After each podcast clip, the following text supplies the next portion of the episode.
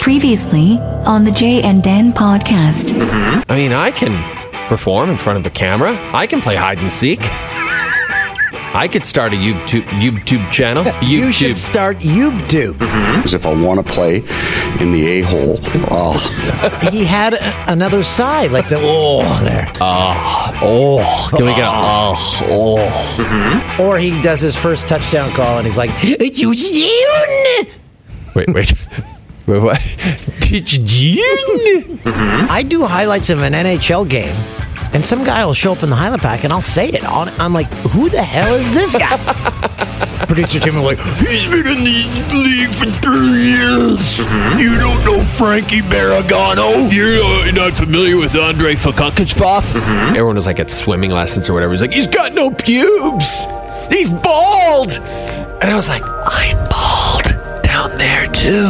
Wait, what kind of testicle is this? what was your response to like, oh, what a loser? Oh yeah, big time.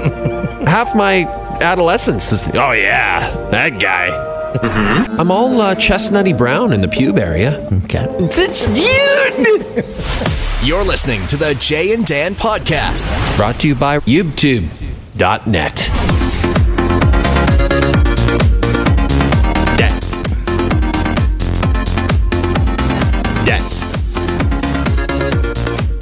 almost done, April. You okay?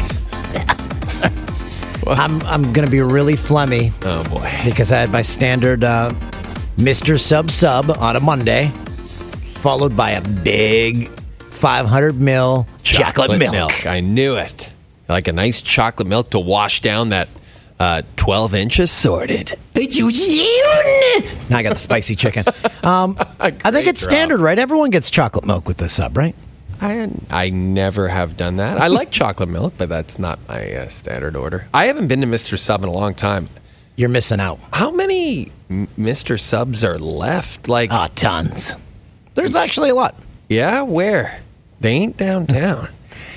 You should go over to the one here by work. no, I've been Prim, right? The, Yep. He's the but they've renovated it, so they have a new mural in there. Ooh, A just a bunch of meats. A street shot of their first ever location, which was in Yorkville in the '60s. Oh, cool. And every person in the picture, like it's a busy street, it's black and white.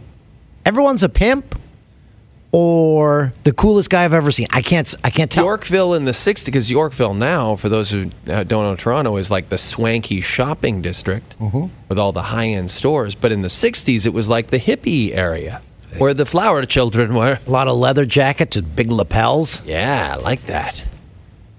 They're all just hanging out in front of Mister Sub. Yeah. Hey, guys, who wants to? Hey, man, peace and love, brother. Let's go get a six inch meatball in my gullet after dropping some acid. And you gotta get that chocolate milk. Oh, you ain't had that, man? It's everywhere. It's groovy, man. It's a trip. It's milk and they add chocolate to it. Oh, yeah, brother. That's what was going on in the 60s in Toronto. There's a big subculture. Yeah, I haven't been to that Mr. Sub, but that Mr. Sub has fed a lot of TSN people over the years for sure. Right across the street, Prim running the show, and he's Huge. also the guy who kind of has the uh, the four one one on the the rest of the businesses in the in the mini mall across the uh, street from uh, CTV here, and uh, he has the four one one on Local Forty Four. Which is a restaurant we have been quietly fascinated by since we returned from California because uh, well what did it start as? What was it? There it, It was a, uh, Montana's. Montana's. it was a Montana's. That went out of business. And then some guys went in there. And they made it into a, a king's head or a king break. What what they called stuff? It was a pub at some point. I'm not 100% King's Head, I sure. think. King's Fish Head I'll Pub. look that up. and then that went under and then it closed for a while and then it became local 44 and then that closed But and they're back open. and now it's open again as local 44 bottom line that is a front for money laundering for sure but you actually went there I went there once. And uh, That was pretty yeah, exciting I, experience I discussed it on the podcast. I, I said the lighting. that's right too uh, not good too bright Fluorescent bulbs. Oh yeah, you can't have that. You can't have that local 44. Bottom line is, you want to come out for a night on the town. You come straight to downtown Scarborough. You go to local 44, and afterward, you get dessert at Mr. Sub. A 500 ml chocolate milk, And now they got cookies. They got uh, freshly baked. yeah. And if you go in there at the right time, and they're about to close up, Prim will give them to you for free. Yeah. Prim right now is like, you, Dan. You. Next thing you know, there's a lineup at like 8.59 p.m. every night at this Mr. Sub. And uh, there used to be a Bible shop over there. Now the, it's a yoga, hot yoga or something. We thought it was going to be a weed store, but no, it's. Well, it they, was- they went from the Lord to yoga. It was slated to be a weed store, right? In the then- Kathleen Wynne government. And then Doug Ford came in and said, hey, let's privatize it all, which is the one thing Doug Ford has done that I'm really happy about. But they had no plan in place. Everything was all set up, and now it's. Yeah. I think there's two stores open in all of Ontario. Two legal stores or something. I think, do they have some legal ones in Brampton, home of producer Tim? Tim's I prob- believe there's one open in Brampton right now. Oh, Tim's probably working behind the counter during the day. It would be a fun job. I would love it. I mean, your whole, your clothes would really stink of weed after a while.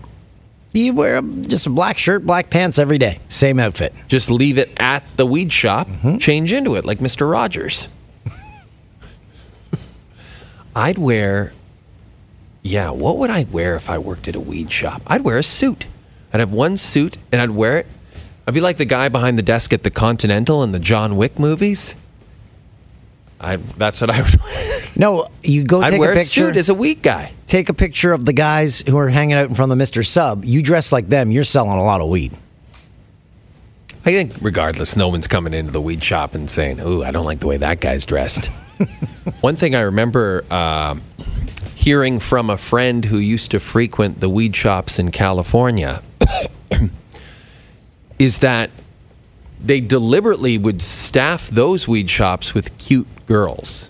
Because the premise was that they would put people at ease sort of like you know that people who maybe hadn't been to one before and were maybe a bit intimidated or whatever. And they're like, "Uh, girls talking to me? what?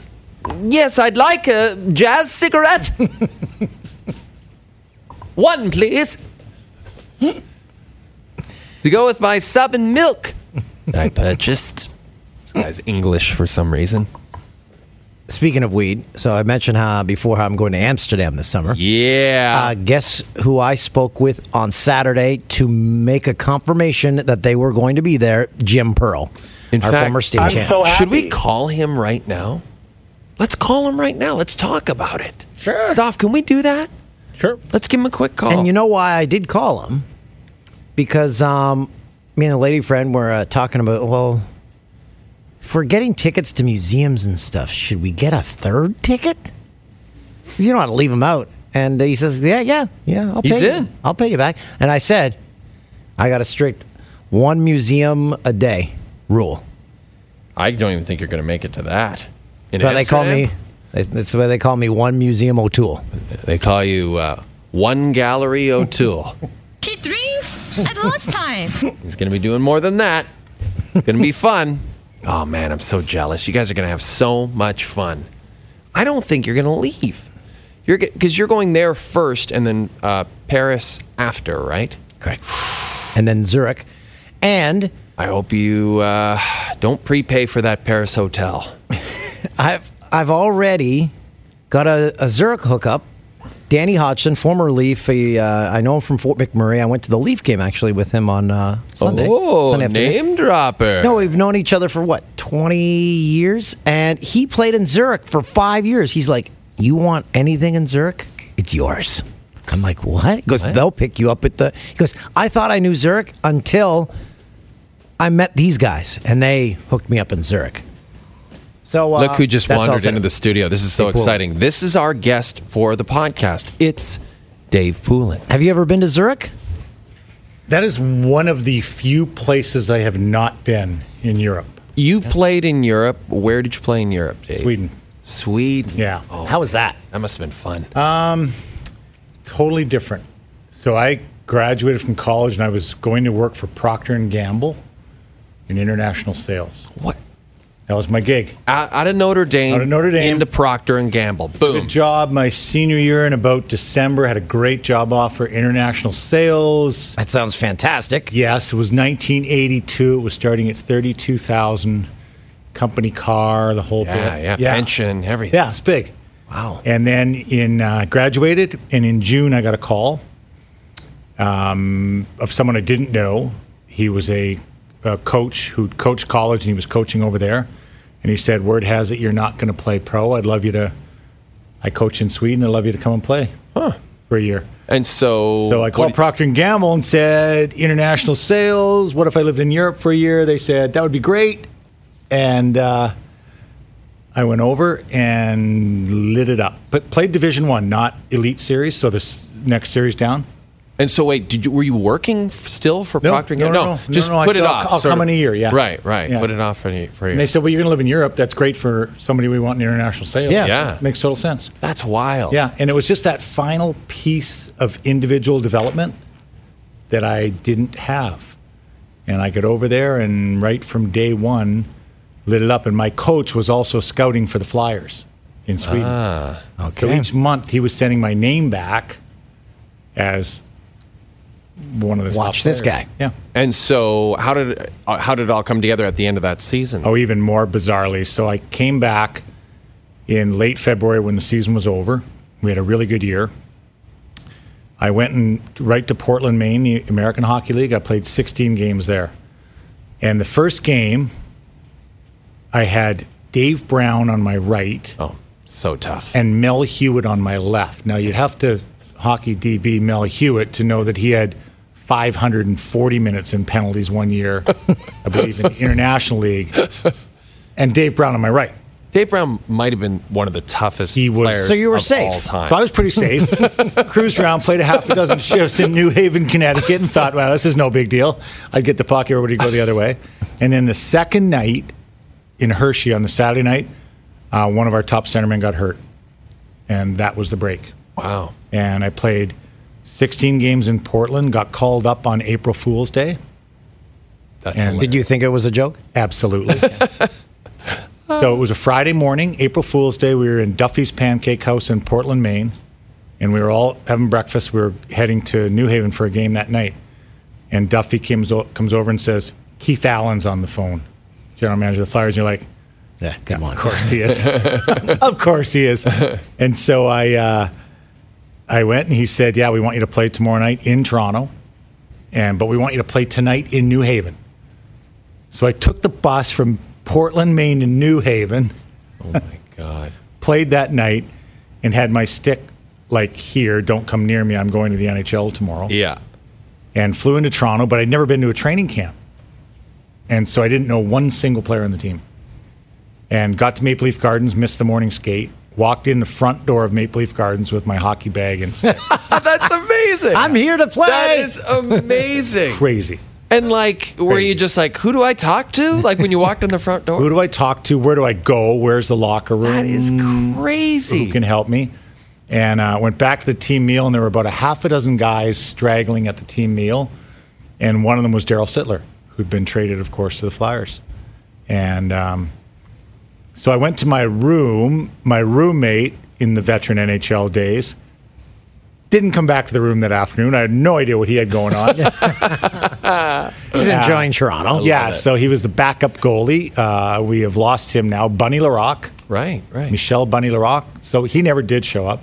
So now I don't even know what time the bus is leaving. Oh my God. I don't know anything. Where were you guys staying at that time? Where Um, the where- Hotel Toronto, the old Hotel Toronto, it was a. It's still there, right? It's um, something else now. A Hilton, maybe. Right, right. Right, cl- right, by on City Hall. Carlton? Not like- by City Hall, but on by um, like University. Yeah. There's a uh, Ruth Chris Steakhouse in it now. Oh, that yeah, is that's a a Hilton. Hilton. That's Yeah, a Hilton. yeah, Yeah. yeah. So nowadays, if someone gets called up, someone is there to greet you every. They, they, they Somebody hold your hand, picks you right? up at the airport. Yes. Yeah, yeah. They tell You you, what's hope. going on. You don't get to the front door and Maple Leaf Gardens with your stick. I just love hand. you in the bag over your shoulder, Oh like yeah, this old Yeah. school. That's Yeah. amazing. And then you call home and say, "Hey, Dad, I'm, I, you know, I've got two tickets for you for the game." It's like, what? You're, you're playing in the NHL? Like it's crazy. And mm-hmm. did you have because was were your po- folks in Timmins? Is No, that they were right? here. Oh, they were in Toronto. I had grown okay. up in the West End. Okay, I okay, so- from Timmins. yeah. So, and they came with that must have been It's crazy. just It's crazy, absolutely crazy. insane. And now, you know, warm up, you're skating around a warm up and your feet aren't even touching the ice. Yeah. You're like in dream. In Maple Leaf Gardens, you're an Ontario boy. This is your debut. crazy. And uh, and then we had a coach, Bob McCammon, a legendary coach, who loved to talk to the people, and there was no glass behind the bench, right? They, so he could just have a conversation with the people.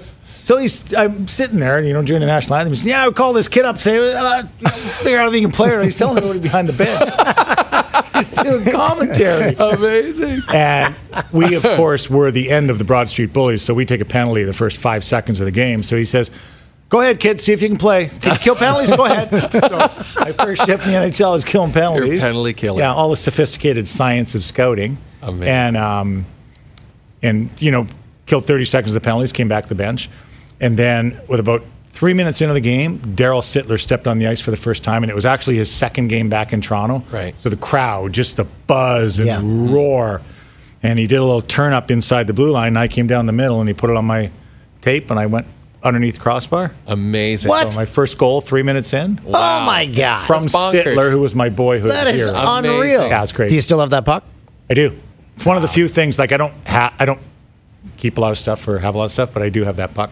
Did you was who took you under their wing that year? Bob Clarke was Crazily there. enough, um, Sittler at first, and uh, and Bob Clarke eventually. Yeah. Once it was a little. Did you bit have to earn it further in with him?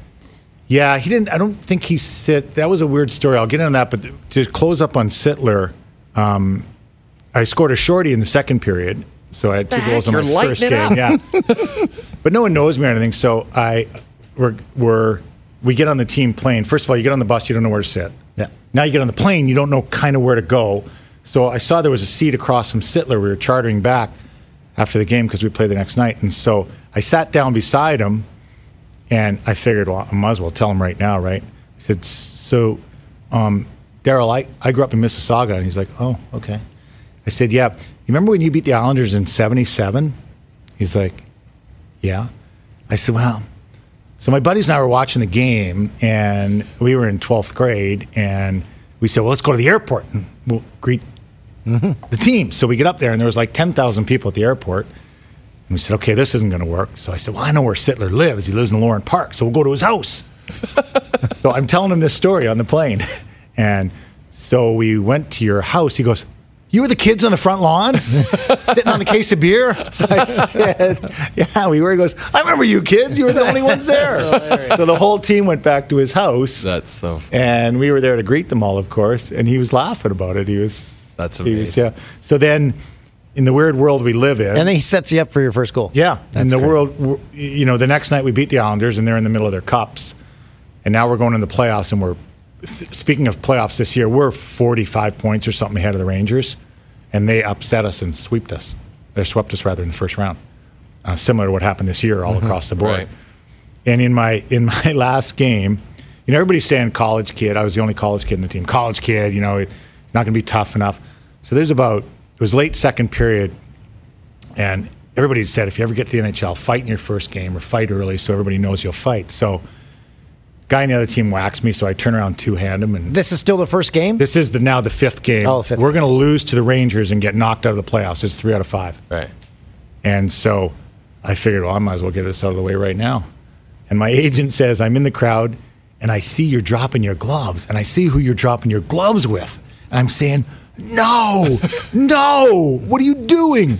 He said, and then you started to fight. And I thought, holy jeez, this kid can fight. This kid can actually fight. And he said, you're doing pretty good. And then he hit you. and he cut me for like 55 stitches over the eye and let up. It was Ron Duguay.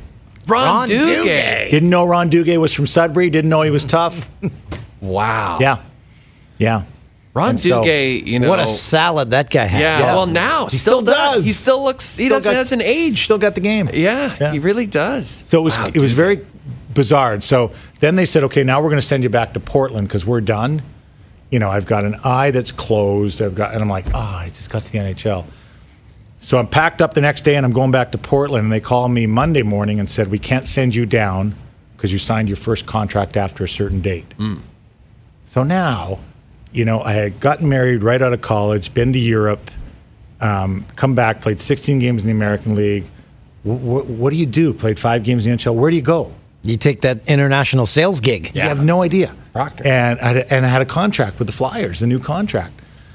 And so I said, I got to buy a car. So I said to somebody in the office, you know, I, I have to buy a car. Can someone help me? And they said, What kind of car do you want? So I told them, they said, Okay, Bob Clarke n- knows a dealer, so call him. So I'm like, Man, he really didn't say like two words to me during those five games. Is he going to know who I am if I call him? And so uh, I called him. He said, I'll meet you at the dealership on Tuesday night. He walked in the dealership. He said, turn the card over. He's playing, he's paying wholesale. Um, you know, I had to sign a bank note. He said, don't worry about it. He's good for it. like for no reason. Right. For no reason. And he said, what are you doing this summer? And I said, Mr. Clarke, um, I have no idea. No idea. It's been a chaotic last eight or nine months. I graduated from college. You know, he said, stay here in the summer and work out with me. Nice. And you're looking, I'm like, really? He said, yeah, I'll have the realtor call you. You can sublet one of the guys' condos who's going home and, uh, and stay here. Wow. And it, it started quite a friendship and quite a mentorship. And it worked both ways because here I was getting a Hall of Famer to mentor me. And he said, but here's the deal. You know, we, we work out at seven in the morning, six days a week. And you never miss a workout because I'm your workout partner. And he was also looking for someone because no one would train with him. And here was a full blown diabetic who was a Hall of Famer who was way ahead of his time working out. Yeah, because most players back then didn't have that workout routine. And Dan, he was two and a half hours a day, six days a week. Wow. Wow. And Monday through Friday, we ran five miles at the end, and Saturday, we ran eight miles. Jeez. And so I did exactly what he asked me to do. And my wife actually went and got a job right away. She had something going on and, in working, because she had graduated a couple years ahead of me and had worked in the hotel industry. And, um, and Bobby Clarke became my closest friend and my mentor. That is crazy. Did anyone else work out on the team? I lapped a guy eight times in a two mile run in training camp. And I am not exaggerating. In an eight lap, two mile run, Yeah. I lapped a guy eight times. Like when did it So start to it was just change? starting. It was starting. It was to change. just starting. Yeah. Because guys now they take maybe a month off, maybe if that, and then they're right back at it. It was about the end of the era where you came to camp to get in shape. right. Yeah. And um, yeah, it was the motleyest looking crew on this two mile run. you've ever seen. One, one Like guy's stripes. strategy, the guy I lapped wasn't the slowest because one of our players' strategies was to walk a lap, run a lap, walk a lap, run a lap. Because all summer, that's the fastest he had completed it with that strategy. Um, I'm just taking it taking a totally other direction. When? How did they break it to you that you guys were going to wear Cooperalls? How did that? How did that happen? I am in an esteemed club that wore them three times.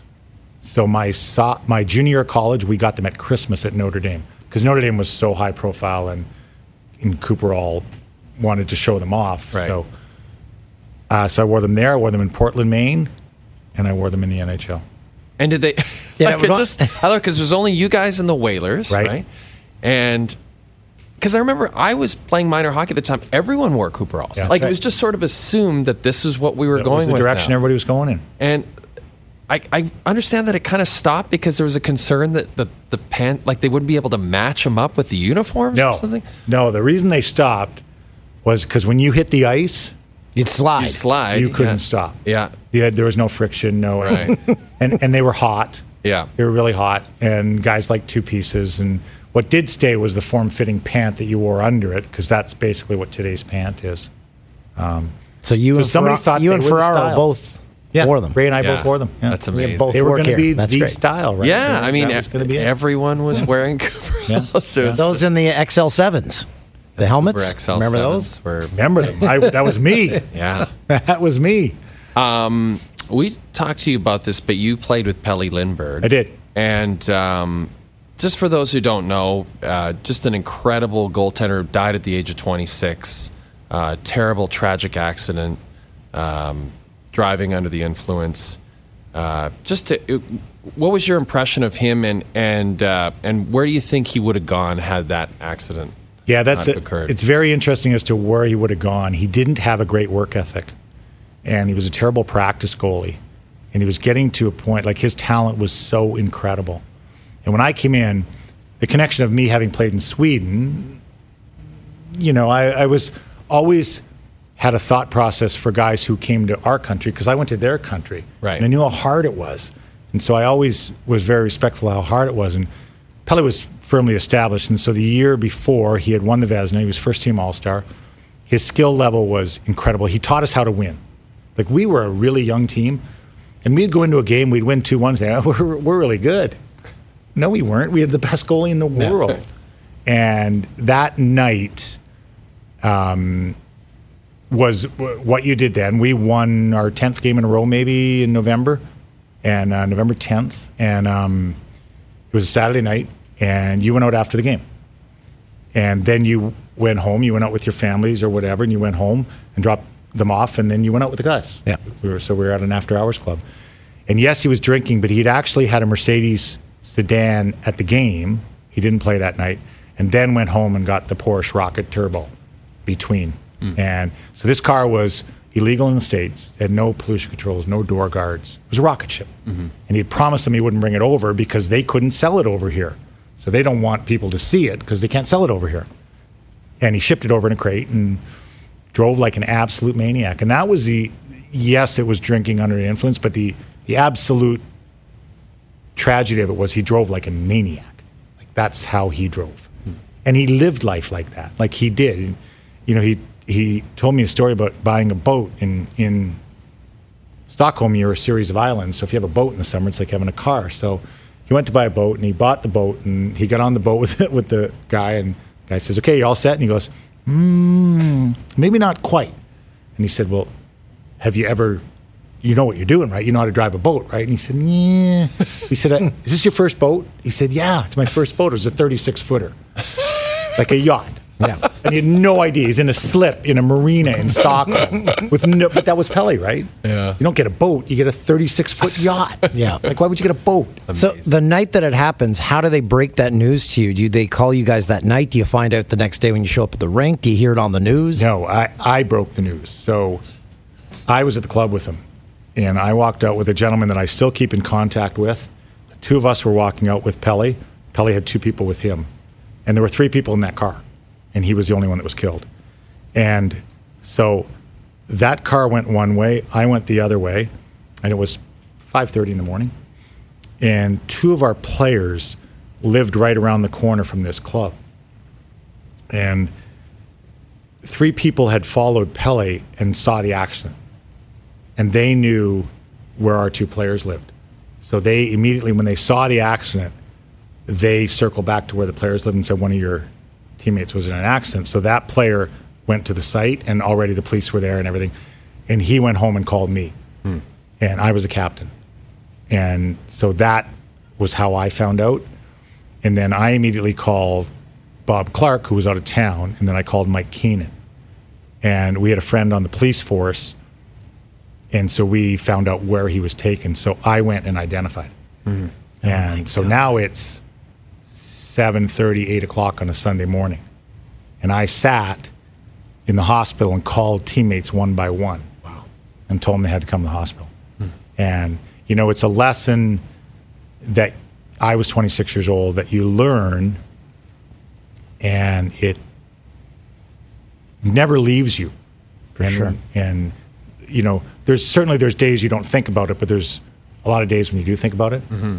And then as you move on in sports, in playing, in coaching, in managing, it's a story you tell to make others understand that you can learn from someone else's mistake. And that's how I always introduce it to my players at Notre Dame. I learned a huge lesson from someone else's mistake. Mm-hmm. You don't have to learn from your own mistake. And, you know, in 10 years of coaching at Notre Dame, I never did have an incident. And, and I don't know whether that was a part of it or part of the, the lesson or part of the teaching or part of the, but Well, it's such a rare event. Like you think back, you're like, how many times has that happened in NHL history where one guy dies Yeah. during the season? Yeah. Did you guys? What was the next week like? Because you didn't cancel any games, Yeah. right?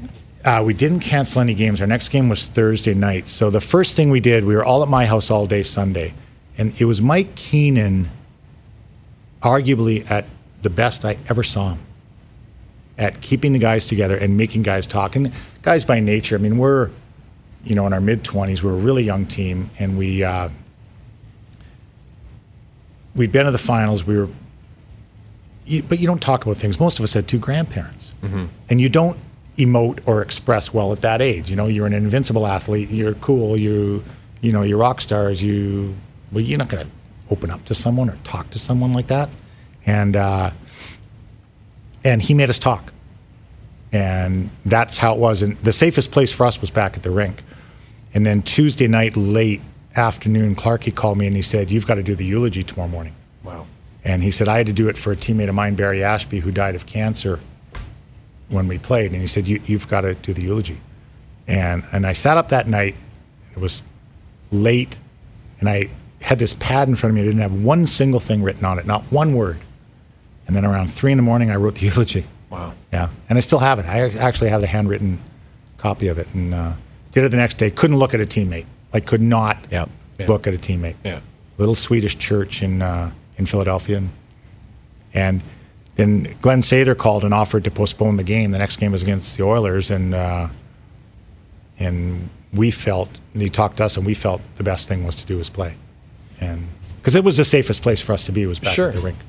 You you mentioned Mike. Like, how old was Mike when you played for him? It wasn't couldn't have been that old, really. Mid thirties, thirty four, Yeah. I think. Yeah. Nuts. Yeah. And um, what was your, ex- you know, over uh, Oh, putting that it was- aside?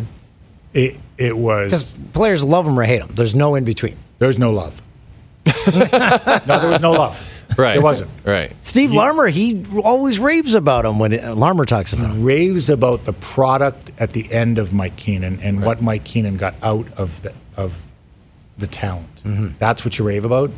Um, I was at a golf tournament, not a golf tournament, a little golf outing where one of our guys was getting married years later, and we were playing, and four of us in the foursome had played on that team, and begrudgingly admitted. And one of them was Craig Berube, and begrudgingly admitted that he got the most out of us and made us what we were. But while you're going through it, miserable. Right. Like expect the unexpected. That was his mantra, right?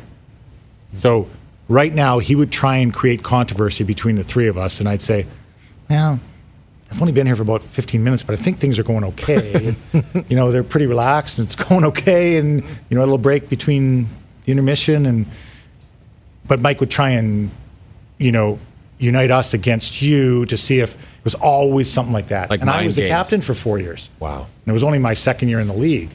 So it was always mind games. Did you know what go, going in Yes. like the reputation? No, no, he didn't have one. He right. had never coached in the NHL. Right. And he'd coached for three years in the American League, where he was under Scotty Bowman.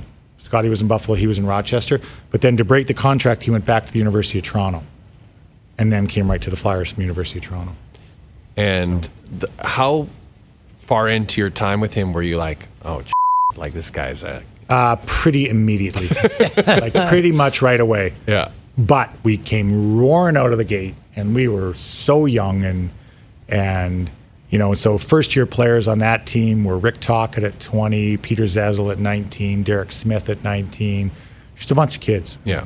you know old guys were like 25 It's so funny how many coaches have come from that Great point. team. You know, like you and, and Craig Yeah. Berube Yeah. and Rick Tocchet. yeah And Interesting how that happened. Mike Babcock, he was never as bad as Keenan, but he seems to have softened a bit in his in his uh, older age because I think he you- looked like a tyrant at times, and I, he I think doesn't you have to seem with that today's way. players Dan. I really do. I think it's a different gig. Yeah. I just do.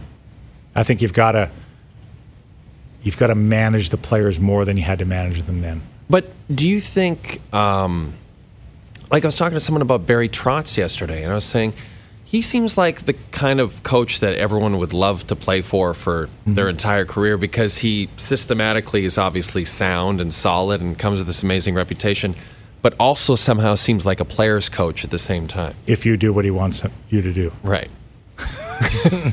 That's the key. Right. Right. He's if he's in a position, he's going to win the battle. He's got the contract, right? He's going to. And think of how many coaches didn't outlive Alex Ovechkin. Didn't. Adam Oates, Dale Hunter. Yeah. Think of some good guys that Yep. went in there and had Yeah. no chance with him. Yeah. So he's. I, I really like Trotz. Trotz was our minor league coach when I played in Washington.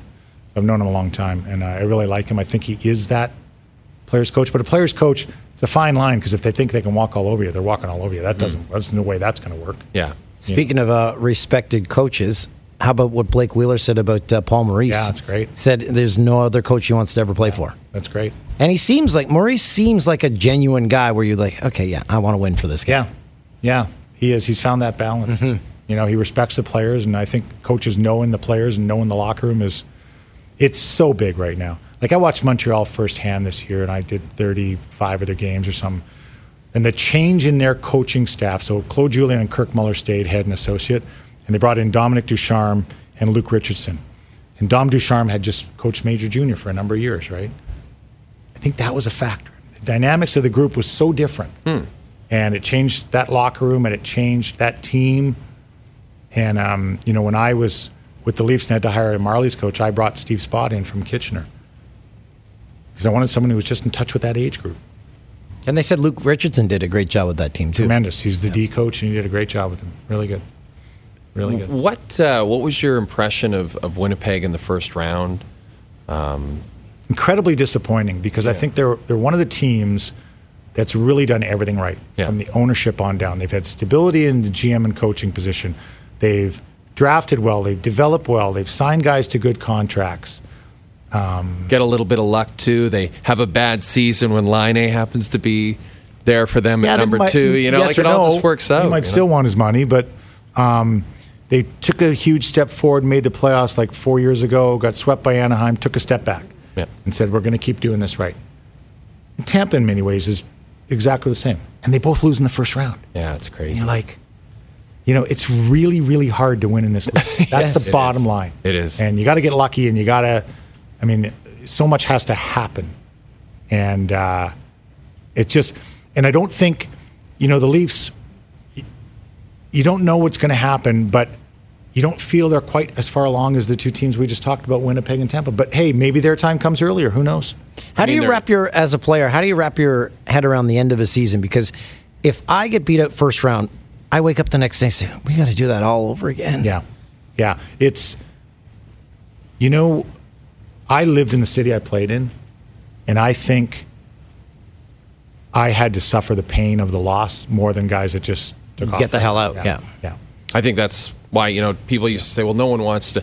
All these Ontario boys don't want to play in Toronto for that very reason Yeah. you're talking Yeah. about, right? The long history of not being successful. I'll tell you what, when I lived in, uh, when I lived in Boston and you were playing the Montreal Canadiens, if you lost to Montreal, you might not go pick up your dry cleaning for three weeks.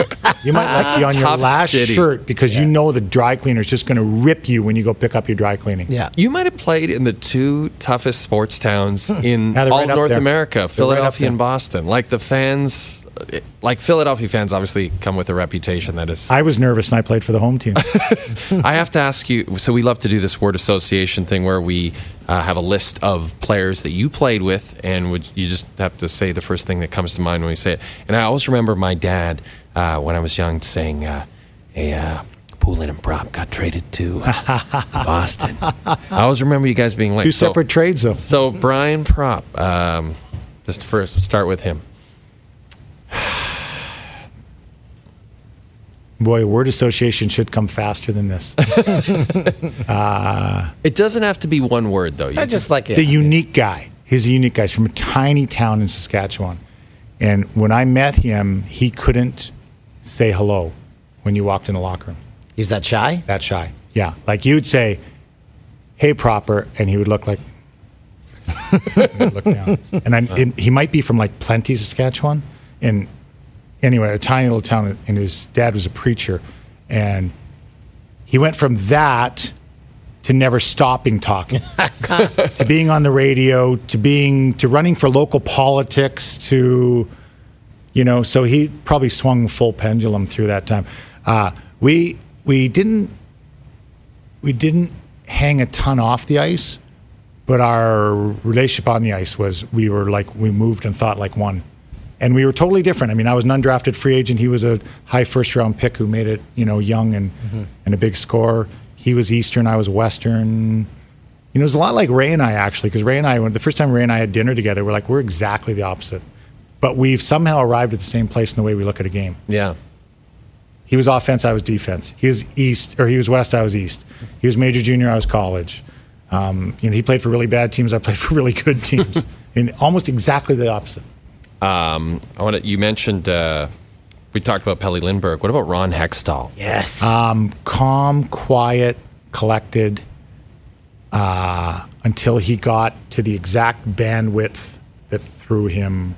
Here was his bandwidth. Okay, this was his life down here. Calmest, quietest person. Here was where he had to be to play. If he was below it, he wasn't any good. If he was above it, he was totally out of control. Totally. when he goes after Chelios, Right. that one instance, Yeah. and his tongue is wagging, Yes. that's an image that is forever burned into Yes. my brain. So I break my hand in that fight. It's the last game of the year. So I wore a cast for six weeks and didn't golf. A little sour myself on that. um, walk in the locker room after all said and done, sitting in the corner, all quiet. I look at him. He's got no gear because he left it all out in the ice. and um, and he's sitting in the corner like this. And I said, Oh. "What was that?" Yeah. And he said, What? and I said, What? You just had like total snappage out there. And he looked and he said, Oh, Pooley, I just didn't want to shake his hand. Well, you might have just skipped the spot in the lineup then. You didn't have to cause, you know. Uh, speaking of scrappers, we heard from this guy this week because he said he's a fan of our show. So uh, Chris Nilan, he played with Chris Nilan. I did. I did. I played with him and against him. Oh, man. And the first time against him, I was lined up the left wing position. He was right wing, and our end to the right of our goalie. So I had to go out to the point. Punched me as hard as he could. Oh, no. Right in the face. Uh, The puck dropped. Punched me as hard as he could. So the play ends, and I'm I'm reeling, and he skates by and goes, "Hey kid, I can't let you just go out to the point there because the coach would get really mad at me. So I, I can't just let you go out there. You got to you got to be ready for that." And I was ready for the next 13 years. Right? Every Good life I took. lesson. That is a pretty Every good face off life I took. It was like, okay, I guess you can't let me go out there because it's your job. To, but you know, maybe like step in front of me. You don't have to punch me in the face. He had, he had a bit of skill, too. He did. I played with him and against him. He was a great Mm-hmm. teammate. I played with him in Boston. Great teammate. and you also mentioned uh, Dale Hunter earlier. I'd love to Yeah. know your. Dale Hunter was really quiet. Uh, again, arguably the easiest player I played with. Out of all, I played with really good players because when you were in trouble, he was 10 feet away. He supported the puck as well as any player I ever played with. He was a really good player. Yeah. Really good. Underrated, I would say. I. It's. I loved when he went to the NHL and wore the same suit and tie, and tie every single day. Well, he had a road suit, so that was there was 41 games or 42. I just love guys like Yeah, that. guys had road jackets back then. The road jacket it was kind of a gray tweed jacket. You know, it's, Mm-hmm. it's your road jacket. Who's Uh, the best goalie ever played with or against? Uh, exclude Pelle Lindbergh because Okay, we already so- discussed him. with um, probably Hexy in '87, I would say. And I played with three different Vezina winners: Hexy, um, Pelle, and Jim Carey. Jim Ace Carey right, in Washington. right. 2 Did he played win with- two Vezinas? One.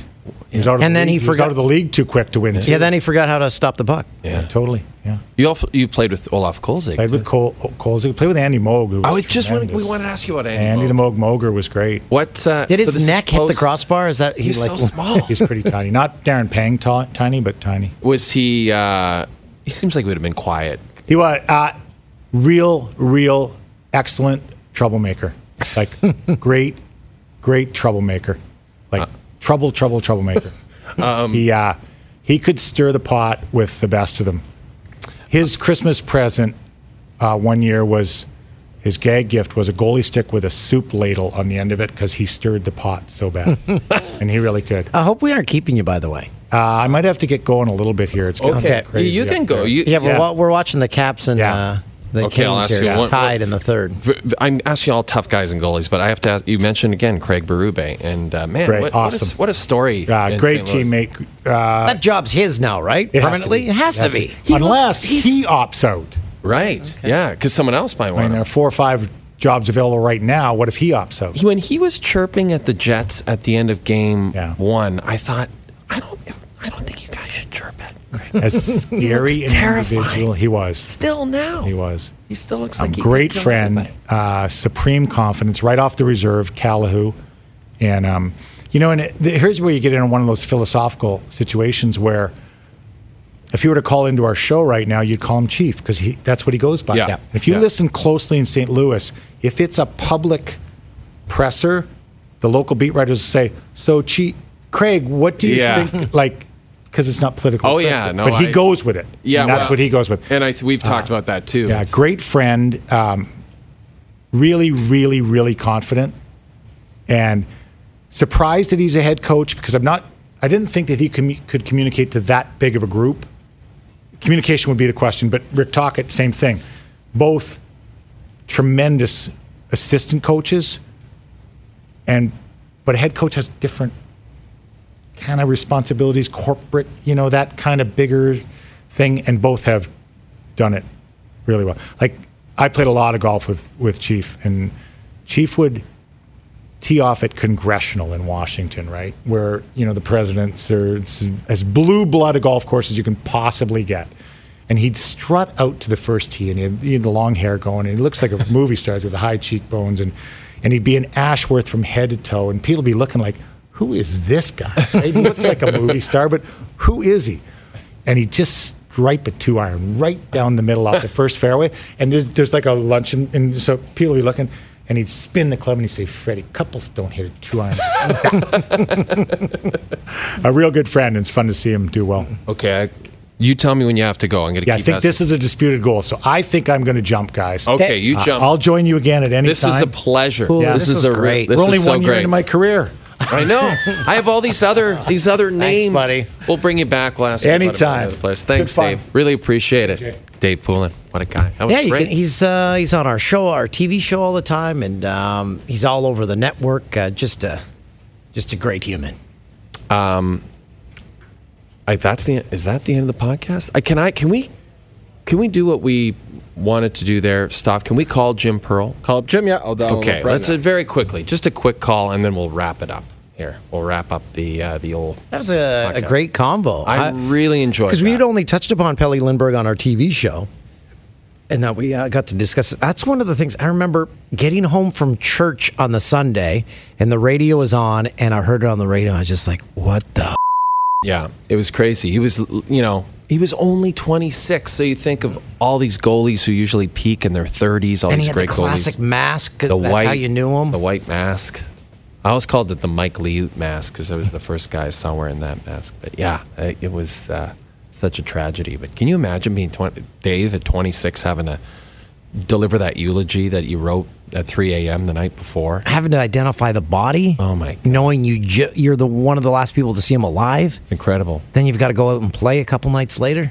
Yeah, it's uh, yeah, it's uh, he's such an amazing guy. Obviously, um, you tell how intelligent he is, and and uh, must have the, the fact that he played in the era he did is and was successful, being the kind of person he is, Yeah. is pretty remarkable. Because a lot of went on then. That's what I mean. Like if he plays in this era, right, where the the Mitch Marners of the world are able to play in the Johnny Gaudreau's, that those guys aren't surviving in in uh, 1980s NHL. I don't And- think. But uh, Pooley and those guys, they had more fun because they got to go out and do things Yes, like that. and now have social media. Nowadays, people are like, "Oh, look, he's at the bar. I'm going to take a camera photo." I'll tell you who's going to be ta- uh, people are going to be taking some camera photos in uh, Amsterdam of uh, you and our friend who's on the line. We're late to get to him. It's our good friend, Well, Mr. Jim Pearl. Jim, you don't even. Are you going to bring a cell phone? Because you don't have a cell phone. I don't.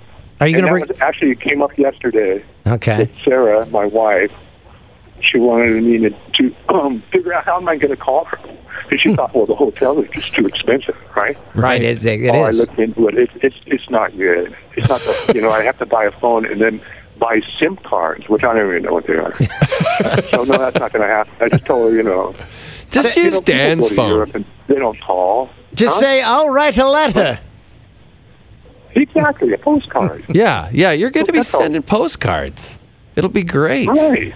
So you, I'm looking forward to it. it's gonna. This is So amazing, this is nice to hear Dan's voice yesterday. I think it's just Dan and Jay. Yeah. Well, That's your again, you know how my cell phone is. So I was talking to Jim. He's like, I heard uh, one word of that sentence. So I'm just like, Yeah. let's try this another time. You know, I time. talked to my people, Dan. Dan, I talked to my people. The can's okay. It's the string. That's Ah, okay. We'll get it figured out. So, Yeah. Jim, are you aware that Dan? Maybe you're not aware of this. Dan is good for one museum a day, and to be honest, maybe half a museum. and to be honest, just the guard dog at the museum. He wants to make friends with him and just hang with him the whole time. Uh, where, just a, a, a like, where do you stand? outside the museum? Yeah, he would probably be fine Right? with that. I'm fine with that. But his his Yeah. lady friend would like to outside the go museum- into the museum. Like, would, will you go in with her? Yeah. Jim's on my Next door side. there's a coffee bar. Well, Next that. door there's a coffee house. Oh yeah, there will be. Yeah. I, I, I mean, uh, now have you been to Amsterdam before, Jim? Me, no. I've never been to Europe. Oh my This is a first for me. I'm actually, um, I don't know if Dan knows this. So I'm going to go to London and spend four or five days there, and then a few days in Edinburgh, and then from Edinburgh to Amsterdam and meet up with Mr. O'Toole. Fantastic. That's Fantastic. the deal. Fantastic Isn't that cool? trips. I love that plan. Um, Jim, th- Yeah. any thought? Where do, where do you? How do you feel about uh, polygamy? Um, the thoughts on just some crazy. You know, you guys share some crazy uh, hallucinogens.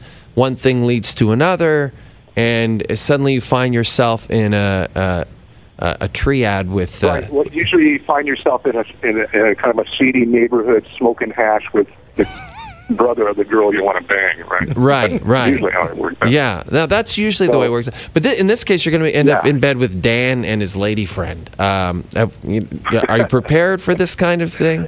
Uh, it, it would have to be a, quite an experience to get to that end, I would say. I mean, yes, I think hallucination, hallucinogenics would be involved in that somehow. You know, yeah. But I I, just- I don't. I really don't see that. But I see just- more of a, you know, uh, what is it? A Van Gogh museum for like an hour. And then you Yeah. want to go on the Uh, riverboat cruise. Yeah. Well, I don't. Sarah was yelling at me at that time. don't bring forget the riverboat cruise. yeah.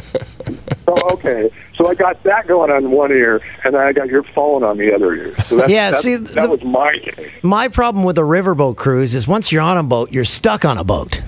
But you're t- like what? It, there's these little t- kind of smaller boats where you eat, have some wine, and you go at night. It's maybe an hour just to tour through the canals of Amsterdam. That's what okay, you okay. To If Just got, do that. If they've got booze and Yeah. food, yeah, Yeah. don't. Yeah, you just want to do a little canal cruise. You don't want to do like the full on. Yeah. Forget the riverboat. That's lame. No. Let's be honest. You guys are going to the Bulldog the second you get off the train, and you're probably never leaving. and we'll get a picture of a, a windmill.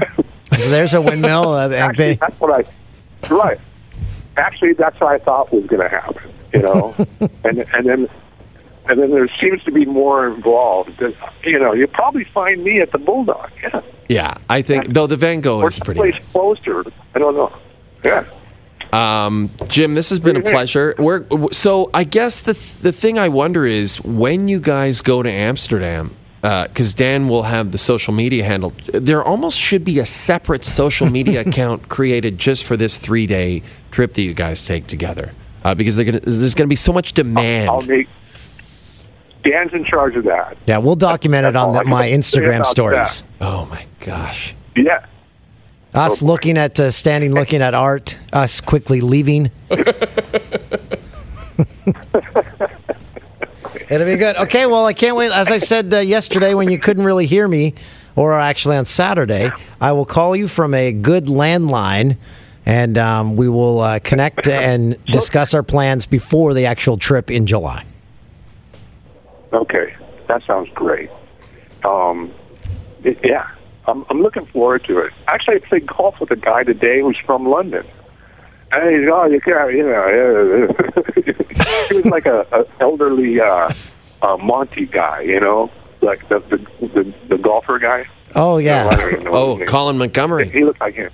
Colin, that's it. Oh Yeah, no! So there. so you need to. an Uh, 80 year old 85 year old, huh? So did you, gotta say, "Hey, I'm I'm coming over to London in a, uh, a couple of months. Uh, maybe I stay with you"?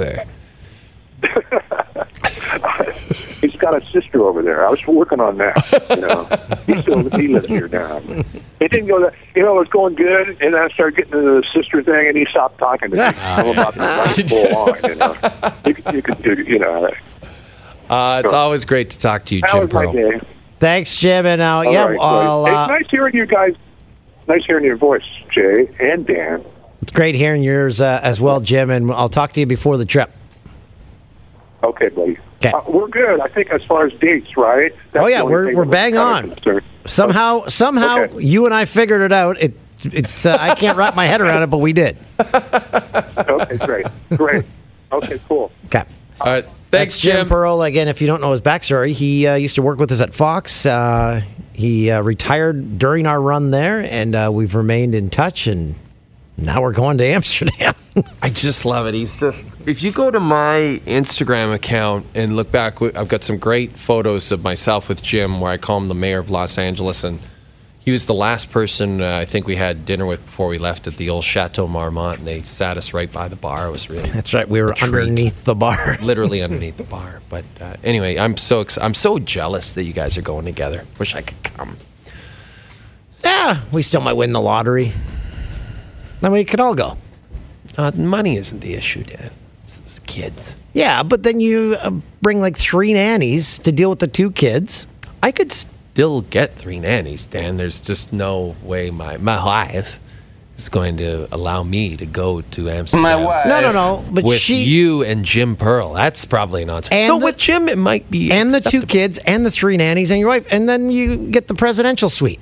That doesn't sound too shabby at all. There we go. I oh, that could be a different trip uh, than ones we've had in the past.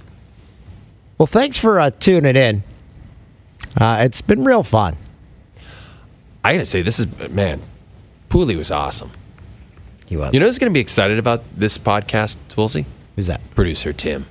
Oh yeah, he's a big pooley guy. Big Pooley guy. He was And if calling. that doesn't turn your crank, he was calling him Pooley before he really knew him.